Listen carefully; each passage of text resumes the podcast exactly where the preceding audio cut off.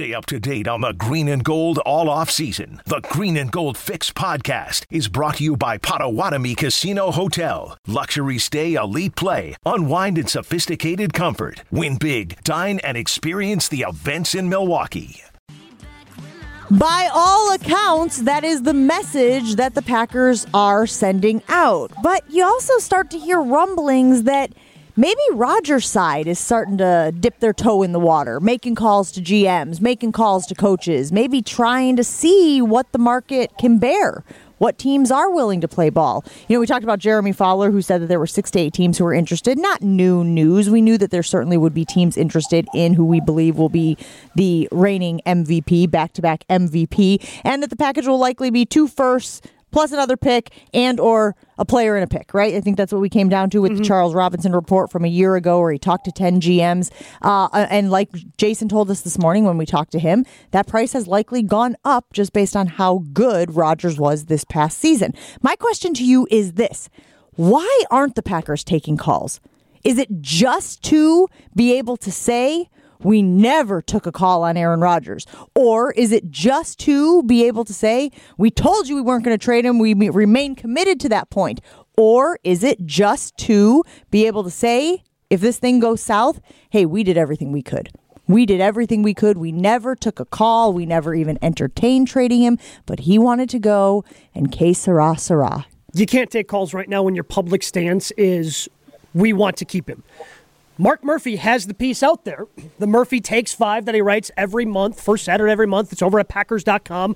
We discussed this yesterday as well, where you can go check it out and see some of the questions that he answered. But he said that they're a united front. Him, Russ Ball, Gutekunst, LaFleur, they all want Aaron Rodgers back. So if your public front is we want him back, and then everybody finds out that you were taking calls while you said we want him back, it's a bad look. It's just a bad look. You can't do that. So as long as the Packers are publicly saying we want him back, they're also keeping the pressure on Rodgers because they know if the split happens, they, it's not going to be as bad as it was with Brett Favre, but there's still an element of the fan base that, oh, I can't believe they didn't want him back. I can't believe they decided to trade away the MVP. Whereas the Packers, if they are, are, patient, they don't take the calls and they wait for Rodgers to come to them and say, "Hey, I want to be traded." Then okay, hey man, we just we're just doing what he wanted to do. He's the one who wanted out. We said we wanted him back, but ultimately he decided to leave. I think it's a combination of a handful of things. Uh, you know, the biggest one is their win, but that everyone is so burnt out after a season. The last thing they want to do is talk about football. They want to relax. I can't. I mean, it's been years, but I remember me and Brett specifically, this was when Dallas was playing Pittsburgh in Arizona. We purposely took our flights to uh, the Pro Bowl because we didn't want to watch the game. We're just so sick of it, you know? Uh, but I, I think eventually they're just going to wait to hear from Aaron and see what he wants to do. But you know what wouldn't wouldn't surprise me? Because Aaron's obviously done it before if he does come back, he's going to hook someone up. I mean, last year he hooked up Cobb, got him out of Texas. I could seriously see Aaron saying, okay, I'll come back, but I want you to make Davante the highest paid receiver. I don't want any of this crap of guaranteed money. Make him the highest paid receiver, give him what he wants, and then I'll come.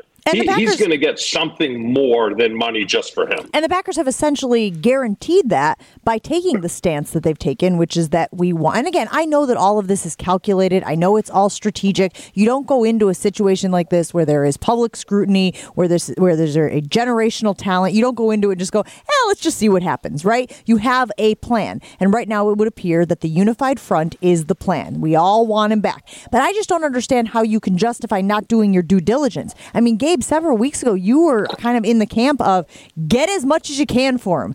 Go out there, see what other teams are willing to put together, get a king's ransom for Aaron Rodgers, and we'll move on. And you weren't saying that's what you wanted, but you were saying that that was an option. So if in fact that is an option, if that is a plan B, how come you can't just go, hey, we plan on keeping Aaron Rodgers, but if he wants to leave, what would you be willing to give us for him?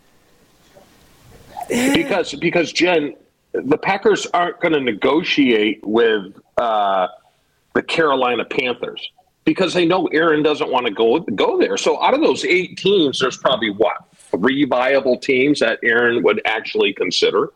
You know, so they're not going to waste their time taking calls from from the, the New York Giants or someone like that. Even though they may pay top dollar for them, they know they're never going to be able to sell it to Aaron, so they're not going to waste their time. Also, and Andrew Brandt tweets this all the time. Former Packers executive, Chew, you know him. Deadline spur action.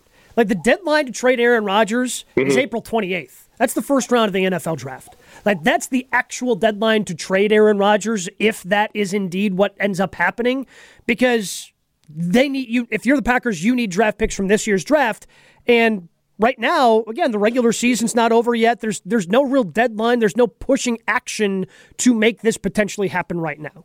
You've got you've got time if you're the Packers. You don't have to take those calls now. You've got plenty of time before the draft to take them. Well, and since you mentioned the draft, maybe the way that this year's draft is going to roll out will also affect the market for a veteran quarterback. In fact, Albert Breer yesterday was on the Rich Eisen's show, and here's what he had to say about that dynamic. Last year, it felt like there was going to be this, you know, land rush um, for quarterbacks. And I don't think it quite played out that way.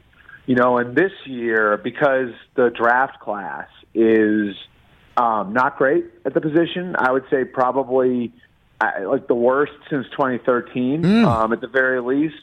Um, you know, I think that there's going to be more suitors out there looking for veteran quarterbacks, which could jack the market up for those who are available. Yeah, some of the names there, obviously, and you're, you're well familiar with these guys just because of college football. But Desmond Ridder from Cincinnati, Sam Howell from North Carolina, Matt Corral from Ole Miss. Um, yeah, it's not a a really deep pool of talent at the position. But I still say Aaron Rodgers will be the first domino to fall, right? Like there was some talk last week about Russell Wilson and where he came into this whole mix, right? Russell Wilson ain't making a move if he decides to go somewhere else until Aaron Rodgers, we know where he's going to be in 2022, right? I still believe that he will dictate all of the movement and what a lot of these teams do in the draft based on where he is in 2022. Yeah, yeah, I think that Rodgers is the first domino to fall this offseason.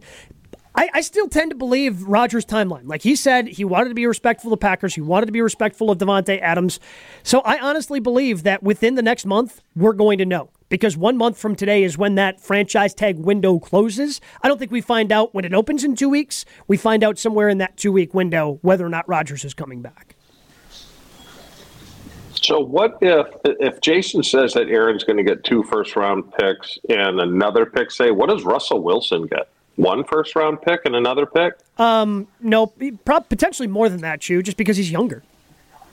What? Yeah, because he's no younger. Way. So if you trade for Russell, Russell Wilson, if you trade for Russell Wilson, presumably he could be your quarterback for the next five to seven years. That's funny because I think yesterday on Get Up I saw that Ryan Clark was going in on Russell Wilson and not in a good way. He was saying we got to stop putting Russell Wilson in this category of him being the of the elite quarterbacks because he's he hasn't won enough. He hasn't done enough. He hasn't, you know, been able to carry the load where he deserves to be considered in that top echelon which I think is an interesting thing to come out as we hear Russell may want to move, and you know they had the issues last year, and he didn't like getting sacked, and all of all of the things that went down with the Russell Wilson saga last year. But I do think that there are people who skew towards where Chewy is going, which say he's just a guy.